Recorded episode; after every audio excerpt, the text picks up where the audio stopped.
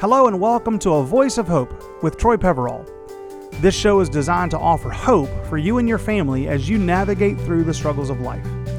We believe that this hope that comes from Jesus can lead you to live a life of victory in Him. I'm Chris Sasser, and today I get to lead us through a conversation about hope. We are glad you're here. Well, hello again. Welcome to Voice of Hope. Chris Sasser along with Troy Peverall, and we are here today having what, um, Troy, uh, quite honestly, might be a really, really important conversation. It's, it is the most important conversation. Yeah, and what we're going to do is we're just really going to talk about kind of the the idea of walking uh, the path of repentance, and um, it's you know a story that a lot of people have in life, and some people's stories are kind of bigger and longer than other people's stories, but you know, for the most part, we all have a walk towards repentance. And so, you know, one of the things we want to let everybody know right off the bat is, is we would love to hear your story of repentance. We know everybody's got one. And one of the ways that we, we'd love to get that from you is you can go to our website, it's ami1.net. And uh, right up on the right hand side, it says email us, and you can click that and just share a little bit of your story of your repentance. Like, how have you walked towards God and with God through your life and, and it kind of experienced his grace and his mercy because um, it is something that we all need. And that's what we're going to be talking about here over the next couple of weeks. And so, Troy, uh, I know this has been on your heart for a long time to talk about this. So, yeah, jump in.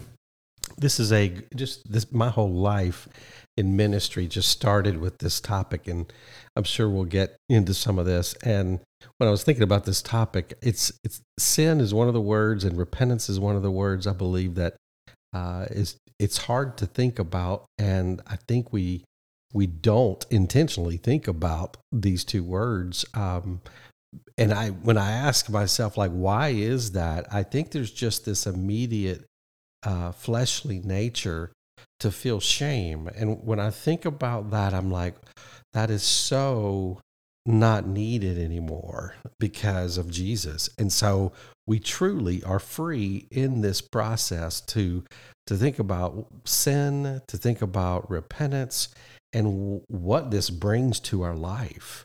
It's it's a story of victory. It's not a story of shame. And so this is a topic that I, I would love to see listeners and people uh, in our walks of life begin to really see that this is this is a good thing to actually talk about because this is what our faith is about. Yeah, and it does seem that every time you kind of just even mention the word, "Hey, we're going to talk about sin," right? People just sort of recoil. I mean, I'm guilty as charged, right? Yeah, yeah. I mean, who wants to talk about our, our sin and our shame? And I think one of the reasons why, um, Troy, and tell me, you know, correct me if I'm wrong, but it feels like whenever people think about that, they go to their deepest, darkest place. You're right. You know, right, yeah. Instead of, I mean, you know, there, there's all kinds of sin that we deal with every day that all of us could and should be talking about. But if you challenge me to talk about my sin, right, I, I ain't going there. Right, right. Well, and this, I mean, when we look at the scriptures, I mean, we see the story of redemption after after every. I mean, just one story after the other, and God did not leave out the details.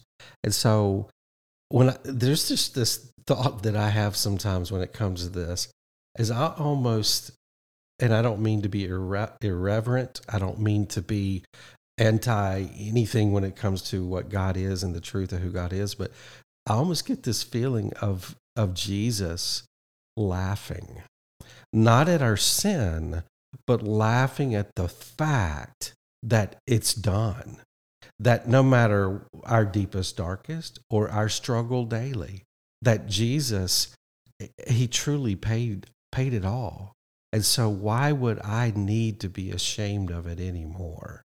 Because it's, it's done. What's coming to my mind is it's almost like a ble- oh bless your heart kind of, kind of feel right. Jesus is like oh you know right. bless your heart. Right, you don't get it. You yeah. don't understand. Oh no, but it's it's uh you know, and I I think I have, might have mentioned this. I'll just go ahead and go there. Uh, Chris, somewhere in the past, either talking to just you or even on the air uh, once before, when I look back at my uh, time where where the Lord got a hold of my life, there were a few things that that happened that were very specific, and I know not everyone's story. Everyone's story is different, different in the sense of how they go towards God. Um, but one of the things that was really clear is God gave me a word to just say, "Hey, keep your eyes. If you keep your eyes set on me, I'm going to use you." And for years, I was embarrassed to say this next part um, until another time in the future. But uh, I'm going to use you to reach thousands from dying in their sin and and I used to tell people that the Lord was going to use me to reach people from dying in their sin. You you left out the I thousands out part the number yeah. because at the time I'm like I'm like, well, who do you think you are, Troy, for for that number? You know, like, and at the time I think I'm when it happened I was like 20 years old, and so I couldn't get my mind around it, and it, I was just thinking, man, I'm crazy. That wasn't the Lord, but and now I'm looking, okay, I thought at the time that means I'm going to end up in some kind of church ministry. And I did for a few years. Um, but it wasn't till about year mark seven, eight, or nine, ten years into counseling that the number made sense to me because um, I had always questioned it. And I realized, look, I sit in a room and I see, you know, the clinical world would would not call it this because psychology or is not. It's a science. It's going to only study what can be proved and how can you prove God. So they don't go down that road. But in the clinical world, we see the manifestations of lives who are entrenched in what the spiritual or the Christian world would know as as sin patterns, and yet there's victory in in in who Jesus is. If if there was not an issue with sin and repentance, Jesus did not need to come. Mm-hmm, that's right. And so, I mean, he, he came to seek and save the lost. He came to to die for our sin. That is the victory mark right there. So when I look back in about seven, eight, nine years, right in uh, counseling, um, I was walking down the street in Wilmington, North Carolina, and a, a woman came up to me and she she said pretty much what I had heard years prior that God's going to use you to reach thousands and I'd already been in counseling for 10 years. And I my wife and I looked at each other and I was in shock. And I went home and I'm like I don't get it. This thought came to my mind open up your file cabinets and I opened up my file cabinets and I realized well over thousands of people had I counseled through the years in church ministry as well as in uh, the clinical world. And I don't know their story of, of where they are with God, but I know that God's call, even on my life, still to this day, is to help people get out of uh, sin patterns. And I too have one and had one. And so I look at that and I'm going, I can tell you that this area of my life, this area of my life, this area of my life, things that I tried so earnestly to see done, I I I could not do it. And yet I look and I go, they're gone. And I know that's that's Jesus. Mm-hmm. And I'm like, I'm like, why why are we afraid to talk about the very thing that Jesus paid the price for, and he laughs in the face of sin because it lost its power.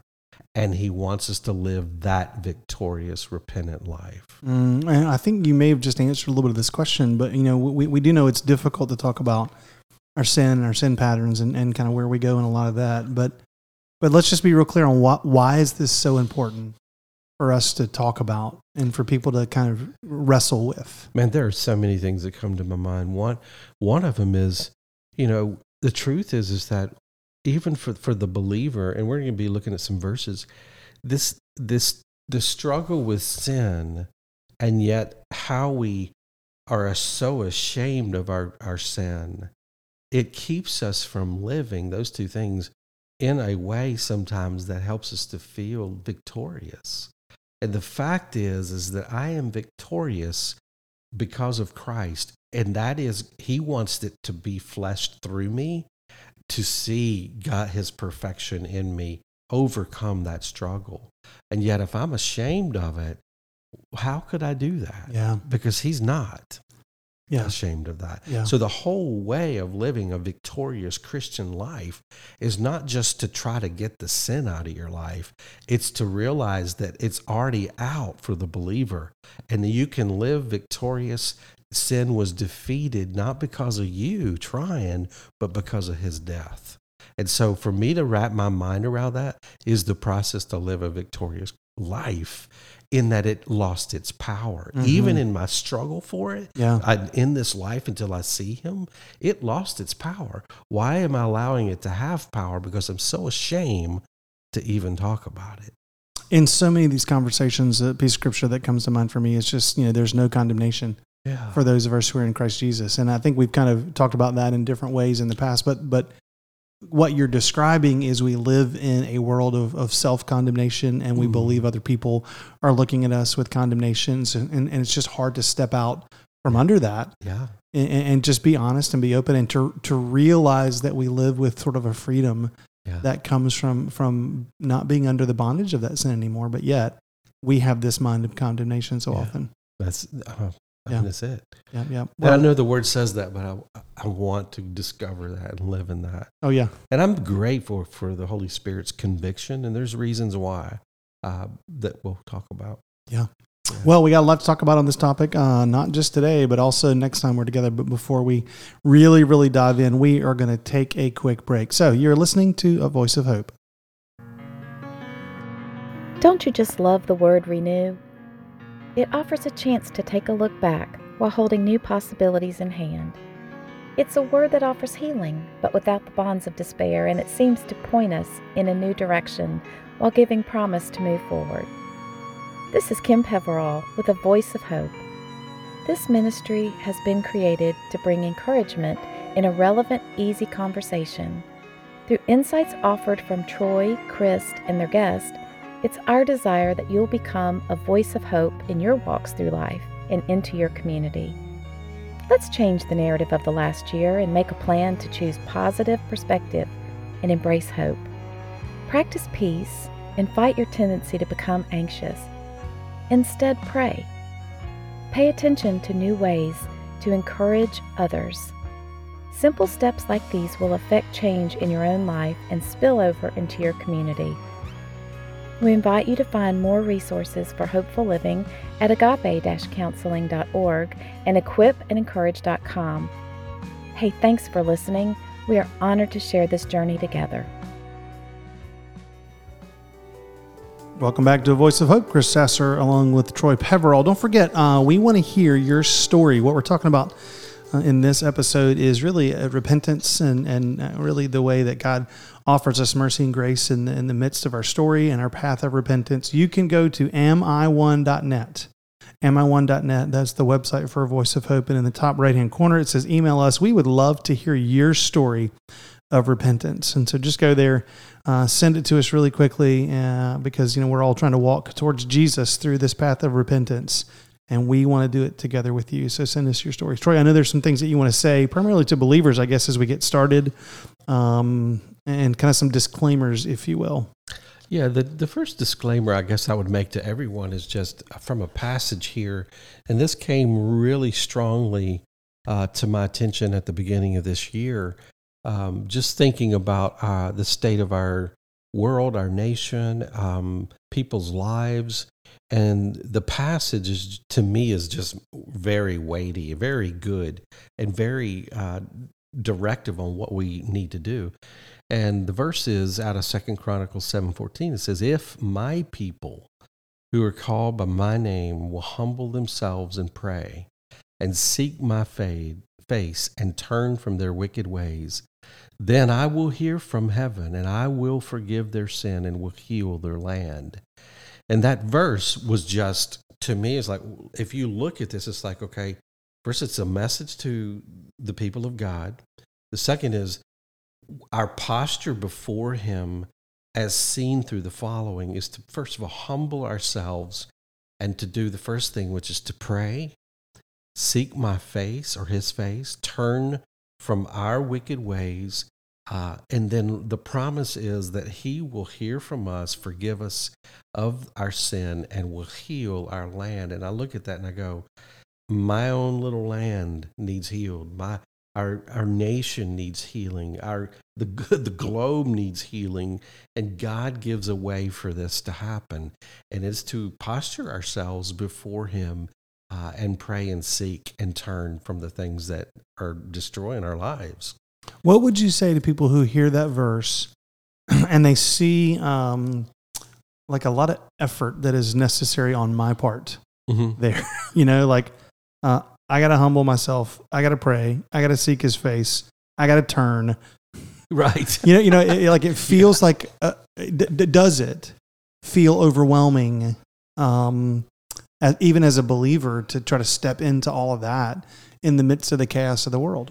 I do believe so without Christ because that you know the Lord said no man can come to me except through the Son. And so if we look at this, eh, you're right, it does look overwhelming.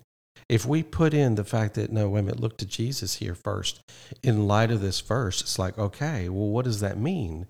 And it's like if my only way to God is through Jesus, then at least he's first of all, he's made a way for me to him. And in this process, what he's really after is not just the dealing of our sin, but a relationship of which sin gets in the way of that. And so initially, this is the process towards God. And when we do that, we get the benefits of it. So I look at this and I go, You're right. It's the hardest thing to do because our flesh can't do it. Our flesh won't go towards God. But when we posture ourselves through Christ to go towards God in this way, it makes it hap- happen. Well, I think too, um, you know, as you were talking there, thinking through when um, when Paul says, uh, "When I am weak is when He is strong," Yeah. which goes to what you're talking about when it comes to a posture. Yeah. I have to. I, I was taking some of those things as, oh, you you have to do this. You have to have the Mhm. strength to to to turn to pray to all these things. And you're absolutely right, Troy. Like I can't do that. Right. I've got to humble myself and be weak right. and let Jesus do that through me. You know, and when I do, also I, in my own life, like I'm uh, very aware sometimes, like of the difficulty to do this, and it really all I can say is the the feeling is just uh, I don't want to do this, and that's the thing that's like that's what we're calling hard. But when I actually go and get on my knees and and pray, I'm I I can't. When I leave that place, I have this thought in my mind, like, well, this was so much easier. And God really does meet me there and make this so much better. It's like all it was, we're talking that was difficult, is just to do this. Yeah, Just go there. yeah. Why haven't I been doing this all along? I know, exactly. Yeah, So, that's true. yeah. Okay, uh, what's what's another disclaimer that you've got for folks? Um, you know, the other thing is that just when I think about the prayer and, and seeking his face, I was thinking about this. Um, just the whole idea of seeking his face to me is that this is a real person. This is a real place. Jesus is a real person that we're, we're looking for. And that in that right there to me says, he's the answer here. You know, this is not seek just church life, not seek the disciplines of the Christian faith. Uh, Christian faith. It's to seek His face, um, and then to turn from our wicked ways. You know, this past year when I read this at the beginning of the year, I I did do this. I got on my knees and I prayed, God, show me my show me the wicked ways. Show, what are my wicked ways? Because if you were to ask me, I probably could tell you a few things, maybe if I thought about it. But when I address him, it's like, wait a minute, that's who I really want to hear from. So God, what do you what do you want to show me? And I, even as we're sitting here talking about this, if I went back through this past year and go, what have I learned about myself that I didn't know? I have learned more about my wicked ways, and they're not my actions only. They're also they're also things like my heart, my impatience, my my desire to have things go the way they're supposed to go. And I look at that and I go, well, would you call that wicked? I would call anything wicked if it stands in the way of my experiencing what God is really after, which is this relationship. Mm-hmm. What is more wicked than to keep me away from God? And I'm not calling myself wicked. I'm talking my I'm calling my ways wicked. I'm calling my ways the way the things that interrupt my, me and the Lord in that relationship. He's not just about cleaning us up. He's about letting us live up to and with him. Mhm. And that's a story of victory. And so Um, that comes to my mind when I think about our wicked ways. Um, then the then the two promises that He will forgive us, and there's another passage that talks about not just forgiving us but cleansing us. And then this part here is like, who of us, who listening right now, could honestly say that your world and your community and your nation and our globe does not need healing? I mean, can anyone Put your hand down, please, if you raise your hand. yeah. And so I'm like, God, this process with you, face to face with you, of this personal relationship, seeing this happen, there's the benefit of not just what it does to us and His forgiving us and cleansing us. He is going to come and heal through this collectively. You imagine believers across the globe starting to do this. And I've heard people say that before God intervenes and heals a world, He'll heal His people. He'll cleanse his people. It's just like church, that that means us. He starts with us. How can we just look over there and, and say what's wrong with all this out there when we can't look at in here, right here? God, what do you want to do here? You know, and if I say, well, my sin isn't as bad as they're over there, I'm just weakening the whole thing because it's not just the sin. It's the nature and where that goes without God personally. So Yeah, talk talk more to the believer who has maybe a propensity to do that, to sort of point the finger in other places and to sort of be judgmental, if you will, towards uh, folks. Because I, I mean, I, if I'm totally honest, I, I do it at times. Uh, Well, yeah. it's hard. Oh, uh, you know, you've asked me a question and go, and sometimes I'm like, man, did I ever even answer it? So the first disclaimer was that this this message in this passage is for um, the listener who needs to repent, and that's all of us. And so the second disclaimer gets at what you're asking here, and this is not for the listener to judge the other. And so this, if this is an evaluation, it's not how I evaluate others. It's a self evaluation, right? It's really right. It's evaluation with God for me. So every believer needs to take his finger down and not point it anywhere. And just, wait a minute, do this with just you and him. Is all the other stuff happening? Yeah, but do this with you because the order is not, hey, if you guys would just look around at all the all the world and the globe and everybody, how everybody's falling apart, if you'll just realize that, then I'm going to do something about it. His order is no, stop that.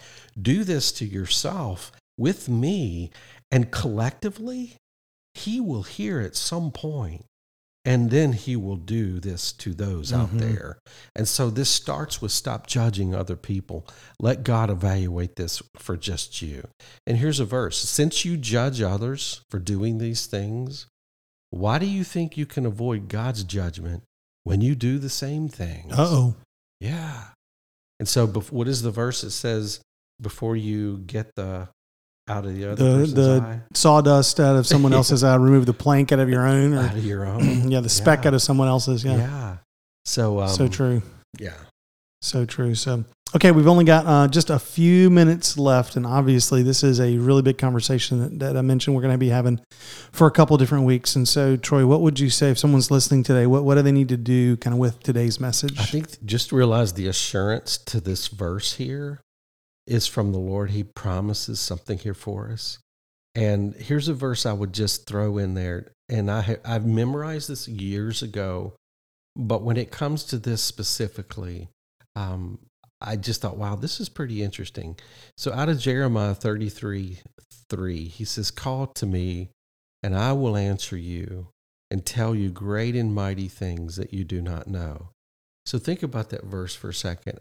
I know it's applicable to Jeremiah during the day, but just to ask the Lord, God, what great and mighty things do you want to tell me about me and you? And listen to what he would show you. Watch what he shows you.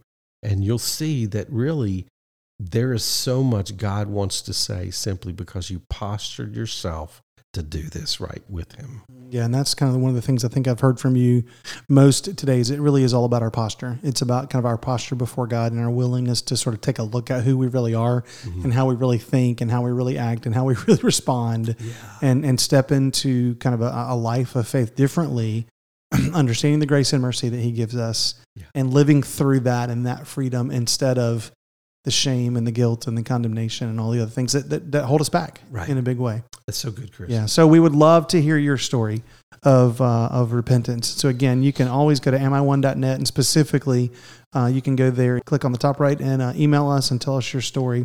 We're thankful to kind of be on this journey with you, and we will talk to you again next time on A Voice of Hope.